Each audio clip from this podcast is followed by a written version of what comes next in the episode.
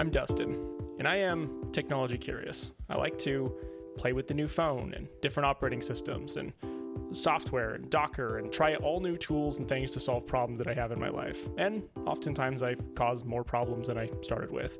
But I like to play and I like to learn what's available and how to use it. But I don't really know how it works. And I'm Vaughn.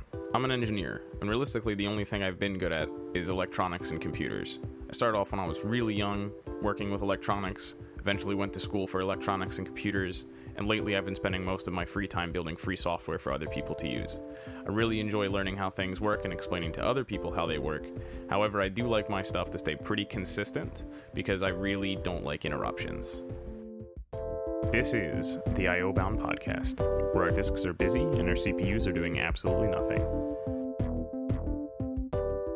Last night, I actually had some fun f- trying to figure out how this whole gigabyte thing worked, right? Like, I called you, I was more excited about the things I learned in the process of discovering this bug.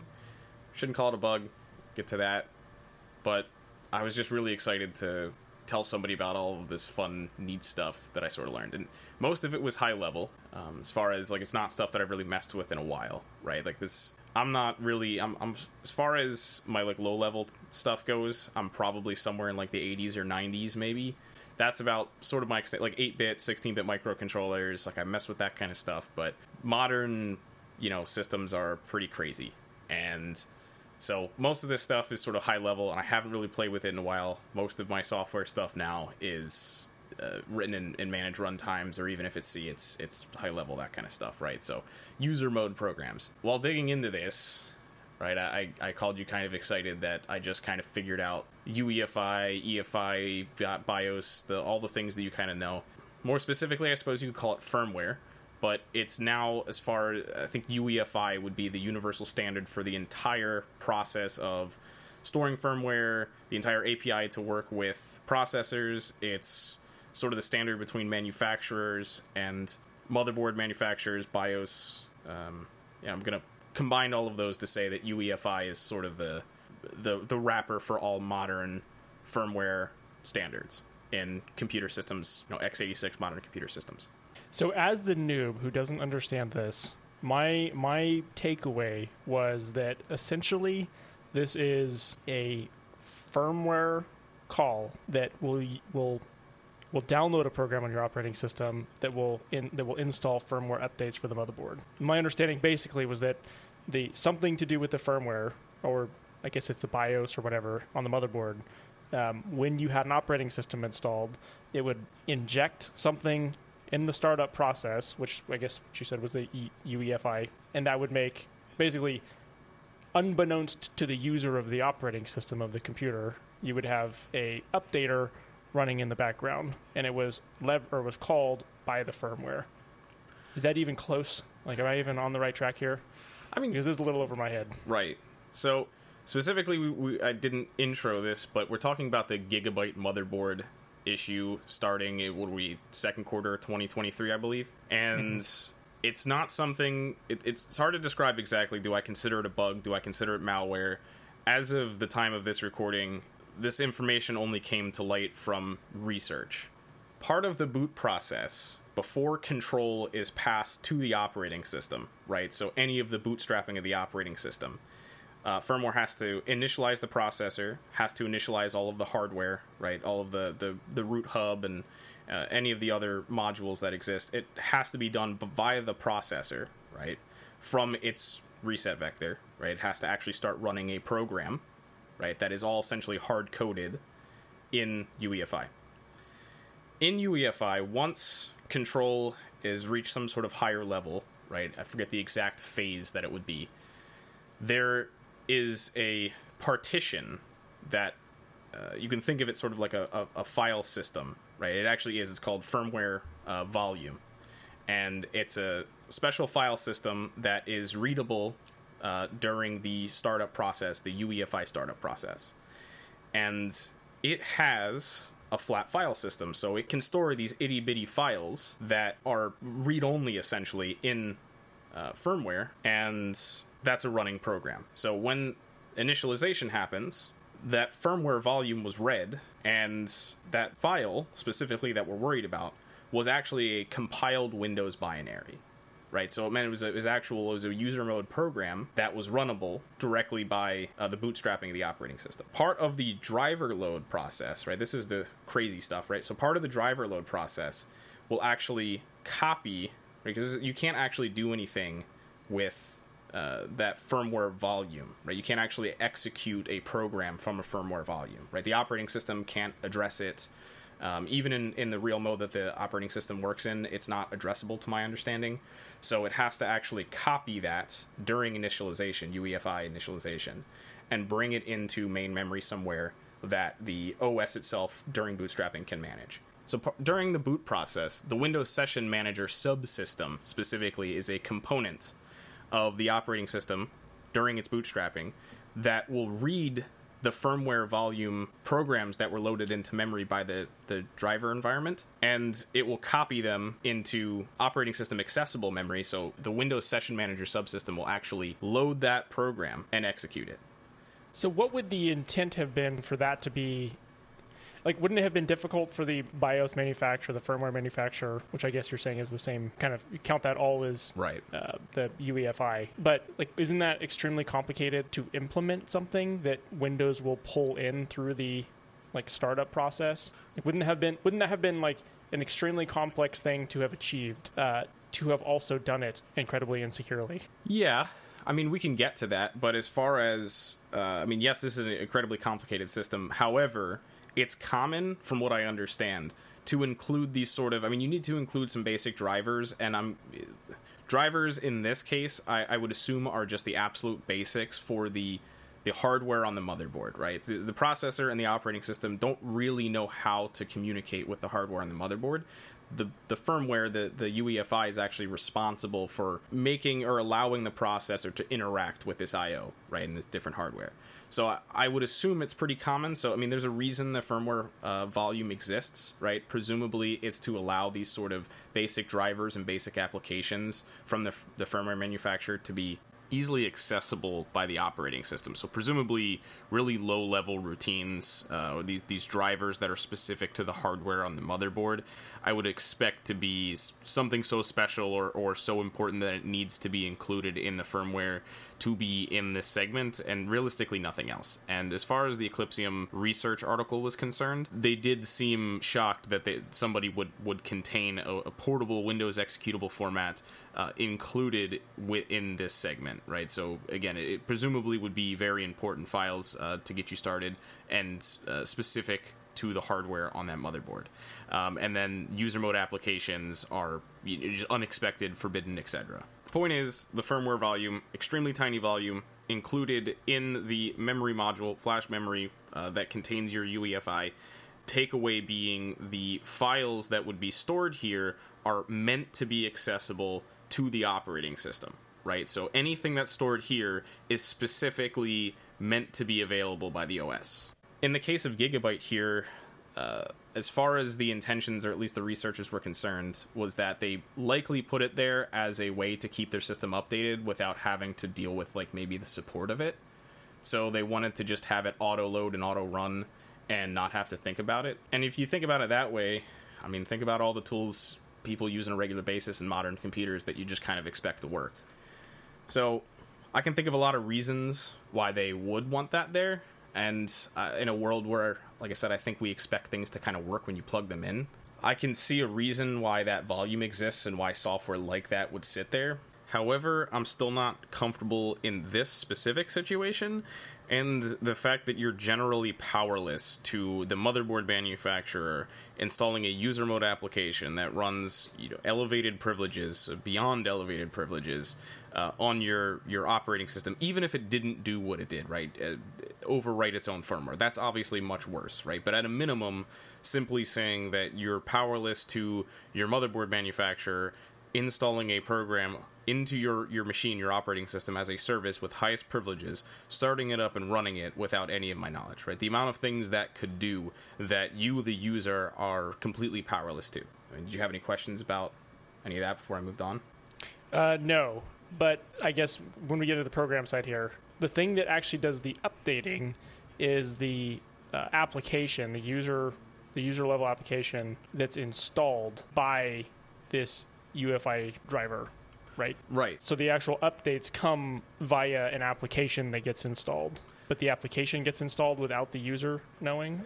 Like you're never prompted to install this application that will then go make the calls to, to download the. Right, because it's so low in the stack, right? So they stuffed this this application that they knew the Windows Session Manager was going to load because that's its job, right? So there's multiple programs, like I said theoretically, I don't know this for sure, but I wouldn't assume this didn't exist for this reason, right? So there's probably multiple programs that get control via a process or a child process that the Windows Session Manager subsystem starts, right? So that is sort of the the base process for all user mode programs from what I understand. So as that starts up, it has access to these programs and it just has an execution list and anything that matches a program, it will tr- attempt to execute that as a child process because it assumes it's sort of like a startup program. When that happens, right, it starts a program, it actually unwraps another program that's stored within itself, right? So there's actually a full .NET program and it writes it to a file, right? And it puts it in System 32 and I think it's called like Gigabyte Update Service. And it puts it in the System 32 folder. It then does the necessary steps to create a service, basically, so that can mostly be done through registry, and it starts it. Then the program exits and it closes. So this program's a short-lived, it's ephemeral program. It starts up just enough to write this file to System 32, create the service, start the service, and exit. I mean, it's kind of freaky that it does that. I don't know if there's any way of it knowing, presumably it doesn't, right? It's read only, that it will do this every time your system starts up. So every time the Windows Session Manager, um, Windows Session subsystem starts up, it will create this file, start the process, create this file, attempt to start it and run it. The fun part happens in the updater tool, right? So it's a .NET application, it's now running, and presumably it, because of the privileges it was running at when it started, it's presumably creating a service with the system or the highest level privilege that a pro- program or process can run in. Now, they didn't discuss exactly how the firmware itself was written. To my knowledge, this program was just installing itself to then go get a copy of the updater tool. So this was just a service that went and got the tool. That's what people worried about. It wasn't downloading a binary file, it wasn't downloading um, it was downloading another Windows executable, from what I understand. So I'd be happy to be wrong about that. But as far as the research that I sort of found here, um, which I believe was from Eclypsium, is the place. So I, I got most of this research from the Eclypsium uh, research website. They were the ones who originally discovered the issue too. Okay, that's that's the way I understood it. I didn't find any clear evidence, and maybe I just missed it, where they discussed where the the firmware process happened. Meaning that where do you get the firmware file, and then the process of flashing it, right? All they sort of discussed was the payload it was downloading, right? So it starts this process, the .NET program, it goes and gets this file, right? It goes and gets this updater tool, and it installs it for you, right? So it creates the the required files and folders and, and injects this uh, process. What they were concerned about was simply that without your control, a process was started up and it went connected to the internet through a .NET application, right? And it downloaded whatever it felt like, right? It was hard coded to specifically the set of URLs, which you can find in the notes of this video. I'll make sure to include them. And so they were mostly concerned for two two things: that it was doing a DNS lookup, and it was doing it at a time where, I mean, if it was connecting to a DNS server, you had network activity, you had network services. So you could have a DNS uh, issue, so you could uh, man in the middle a DNS, right? So you could point it to your own server, and you could have it download a malicious payload, right? And so that program it was downloading, it was then running. So I mean, it, it, it would have full system privileges, right? It's a user mode application that would have That's full not system privileges, right? At full administrator privileges, and even the worst of it, from what I was reading, right, their argument was, well, they could overwrite firmware. I didn't exactly see how they were doing that, but this tool was meant to overwrite firmware, at least the one they were downloading from Gigabyte, so it's there. So Yeah. you can DNS spoof it, right? Man in the middle DNS. You can also man in the middle an HTTP connection, right? A non secure connection. It also, I don't think, was doing certificate checking. You're not always going to do a full SSL check, right? So do a certificate verification via the OS. If not, you're going to do an online certificate revocation check. You can do the basics, and I want to say the SSL stream class and a couple others in .NET that handle SSL will actually cause an exception in the default case. So if you don't set up any special request parameters and you use an HTTPS connection, I think it does the absolute bare minimum. So it will check that the certificate's not expired. It will check that the domain matches the certificate issuer domain. That's kind of about it. Uh, and I think that happens by default. So those are your two things, right? It downloads a program that can be intercepted man in the middle over SSL, man in the middle that because they're not checking good enough, or it can be done by DNS. And the second part being once it's in, it starts up, it runs, right, with full system privileges. On top of that, it has the potential, that's what it was designed to do, was update the firmware of the system, and it's supposed to wait until the system restarts. Presumably, it sits in some writable location in memory, or there's a subroutine that runs either in UEFI. Um, so next startup, it will overwrite its current state. Right, you've now taken control of the whole system. You've reflashed firmware to whatever it is arbitrary file you wanted it to be. So I've seen this happen. Like um, one of the one of the options from Eclypsium. Eclypsium, thank you. Um, you know, they mentioned you know you should set a uh, turn in, in BIOS turn off uh, app downloader. Which, by the way, I have I have three motherboards that are within their list that are active and running, and um, none of those have an option in BIOS for turning off the auto app installer, whatever they called it in the list here. Right.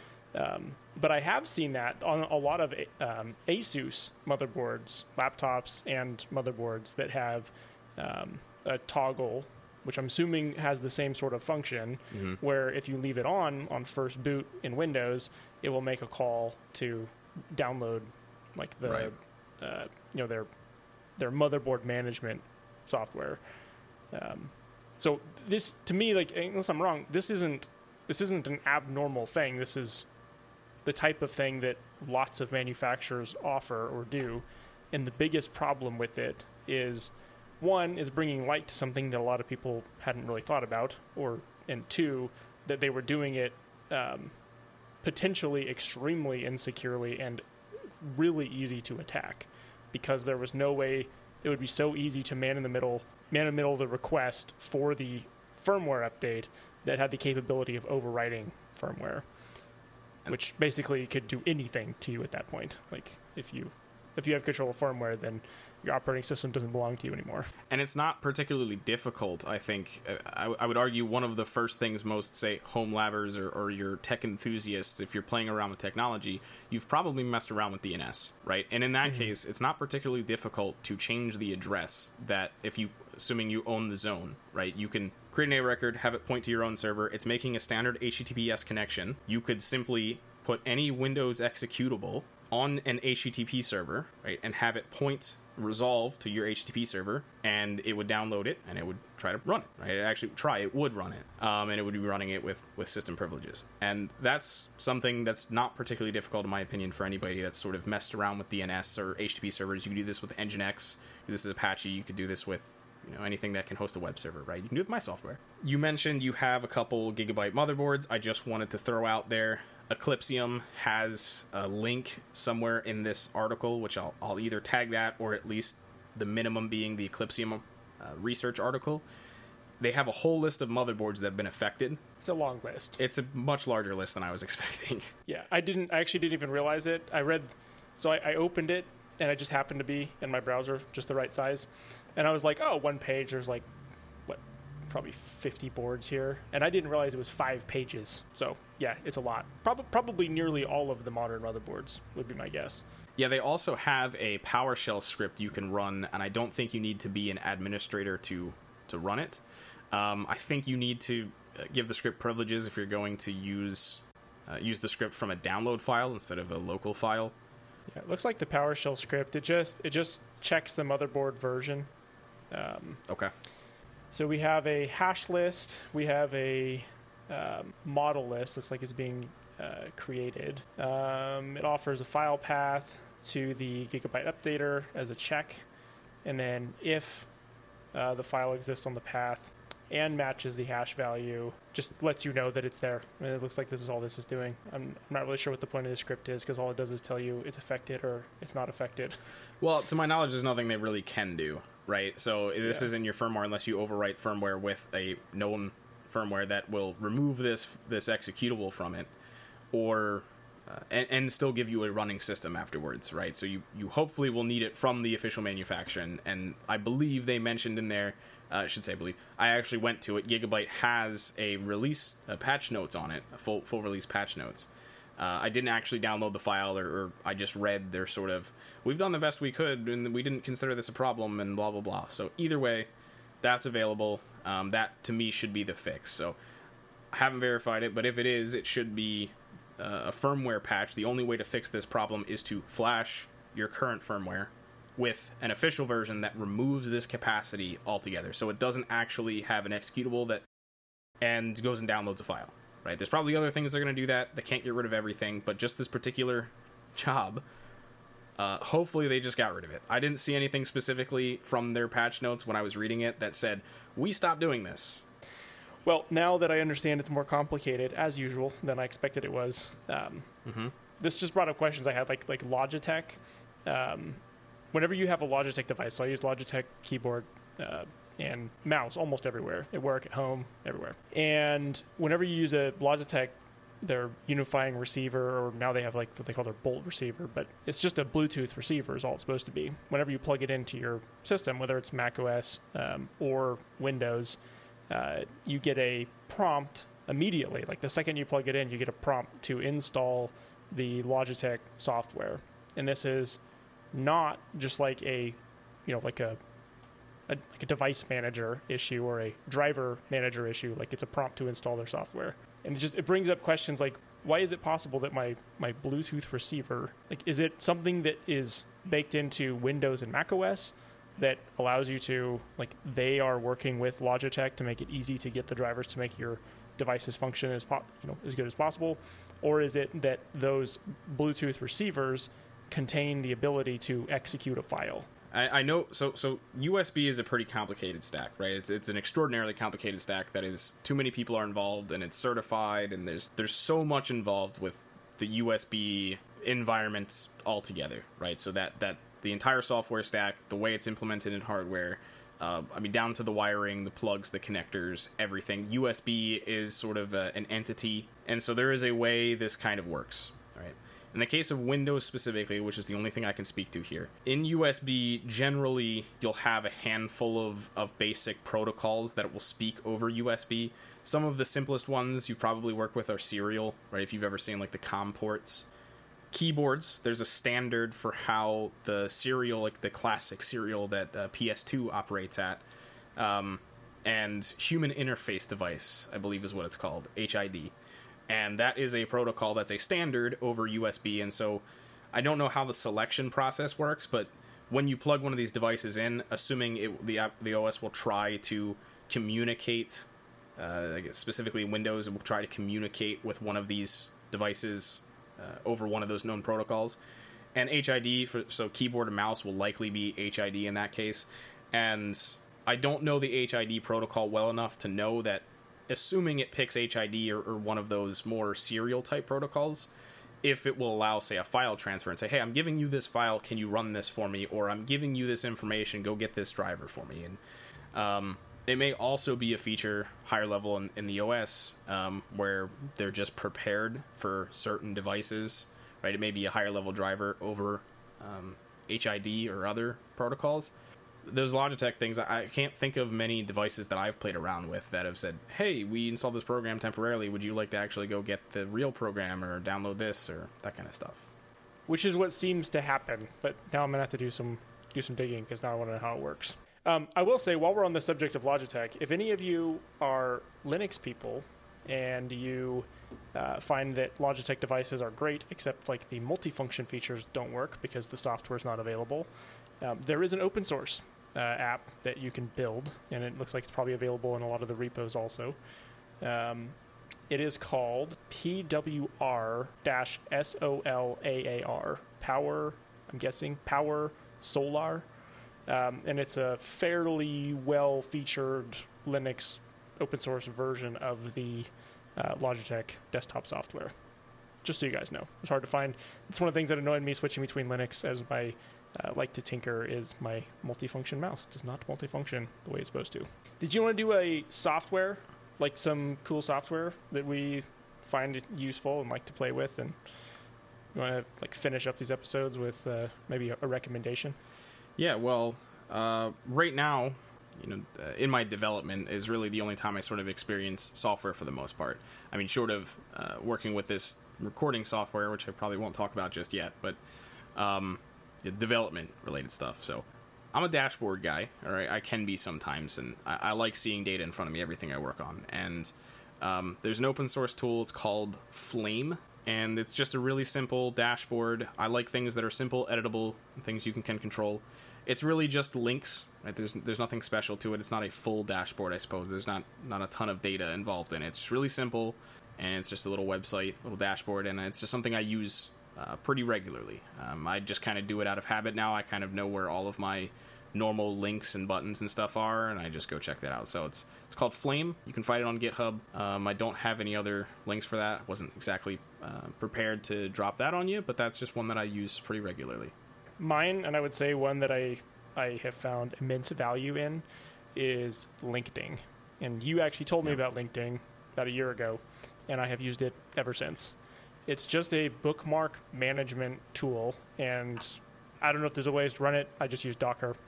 It's a super clean interface. It's got a basically a a very s- simple way of adding bookmarks. So you can add a bookmark. It's just a JavaScript function, I guess. You can tell me if I'm wrong Right. um, that you can add as a bookmark. So any page that you're on when you're browsing, you just click that button and it uh, load that page into your uh, linkding dashboard, and you can add um, hashtags. It's very very searchable. It's really quick searching. Um, you can tag you know all of your uh, bookmarks by whatever you want. You can categorize them, um, and um, you can create accounts also. So basic account management if you want to keep things separate or whatever too. Uh, it's really, really, really cool and very handy. And I, I'd say that's one of the things that I use uh, like every day and love the heck out of it. Yeah, linkding is my new bookmark manager for the most part. Uh, anything that I want to archive or keep for a sort of longer period and make it searchable. The fast things I don't use it for. Um, the fast things I use Flame for, but for stuff that uh, I keep. Uh, It's a great long-term. archival tool. Exactly. That's that's basically how I end up using it. I don't use it for my I'm going to open these, you know, these these pages 7 times a day. That doesn't I don't use it for that. Uh, but it's awesome for archival stuff.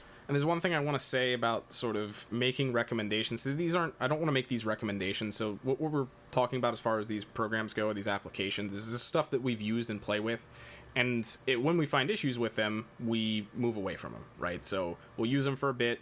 If we find issues with our either our workflow or maybe some type of security problem, we move on. And specifically with Flame and linkding, I would suggest while they do have basic security features, make sure you're you're not exposing it to the internet. Make sure you're you're using uh, SSL even within your own network, just because you can. It's not that difficult to do.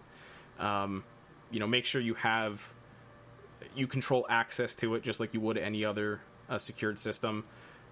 Mostly for privacy reasons, if nothing else, right? Just make sure nobody can get to your your personal stuff and your links and whatnot, right? So there's just no need. So uh, just a recommendation for that. If you need to access it outside your network, I'd probably recommend a VPN at minimum. So just throwing things out there. Really, I would recommend not doing any of that, right? So don't make anything accessible from the internet. Like the absolute bare minimum. Uh, even VPNs. So just use it for your workflow. That's just my disclaimer here. These aren't necessarily recommendations. It's just kind of stuff we found need at the time. Um, but you know, keep keep that kind of security stuff in mind when you're doing this, right? Most of the self-hosted type stuff, including my own software, I try my best, but the security stuff gets really complicated, right? I, most of the code I've written over the past two years has been the complex stuff. At least has been the security related stuff. It gets really hard. Yeah. Yeah, build the application and then spend 10 times longer making it so it's actually secure. Right, and it makes it so much more complicated and harder to work with. And you know, when you got all these passwords and you use a password manager, there's so many vectors of attack um, that you can fall under. And the bigger you make your stuff, if there's one takeaway that I can leave you with here, is that the more stuff you add, the more applications you run, the harder it's going to be to manage. right? Just from somebody who has set up tons of, of software and I've I don't like changing my stuff very often, right? So uh, once I find something that I sort of like, I stick with it until it becomes a problem, um, and as long as it's part of my workflow, right?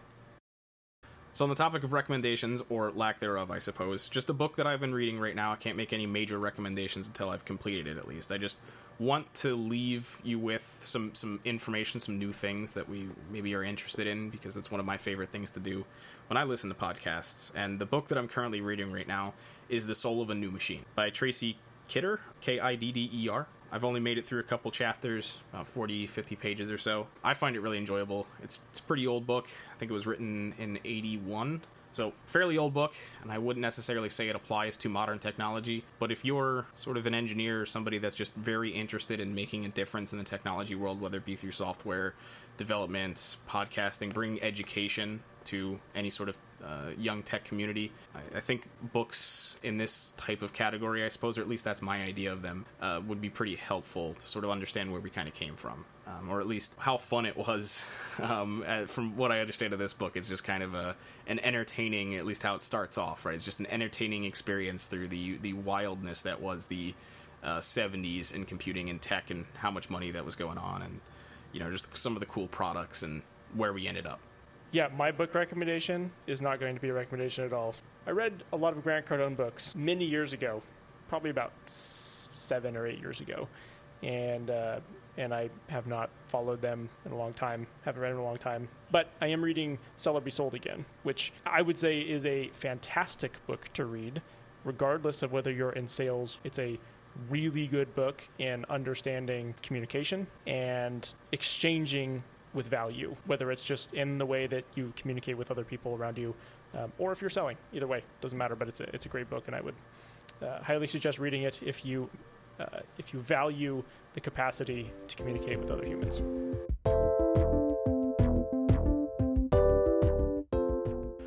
Really big thank you to everybody that gave this podcast a chance. Listen here till the end. If there's anything that we may have missed, we'd love to hear some feedback from you. Maybe I got something wrong. Maybe you want me to clarify some things. Maybe you have some suggestions for future episodes. By all means, get in touch with us. All of our contact information should be in the description of this podcast in your player. If you want to get in touch with me, the best way to do that is via email. You can get that from my website, vaughnnugent.com or hopefully in your podcast player, it is the webmaster uh, email address. So that would be vnpublic at proton.me. Love to hear your feedback. If you have some, again, I'd like to maybe make this a future uh, episode segment where I go over some of the things from previous episode that were either unclear, that I was completely incorrect on. Maybe there was some future information. Would love to make that part of future episodes. As far as the audio quality goes, you'll probably notice the intro and outro sections of this podcast are much different than the middle of this uh, episode, the, the content. That's because we did change our audio setups a lot, and I was getting prepared uh, to publish this with all of the other episodes, so you'll probably be seeing this with a couple, mostly because podcast platforms don't accept your podcast until you have a handful of episodes. No problem, we'll just stockpile them. I think most of the information will be relevant enough uh, based on the topics that we cover that this shouldn't be a big deal. Our episodes probably won't be super frequent. Um, it takes a long time, and I have a lot of other things going on, including my free software. So these aren't the highest priority, of course, but I, I would like to grow it uh, if possible. So once again, thank you so much for listening, and feel free to get in touch with us.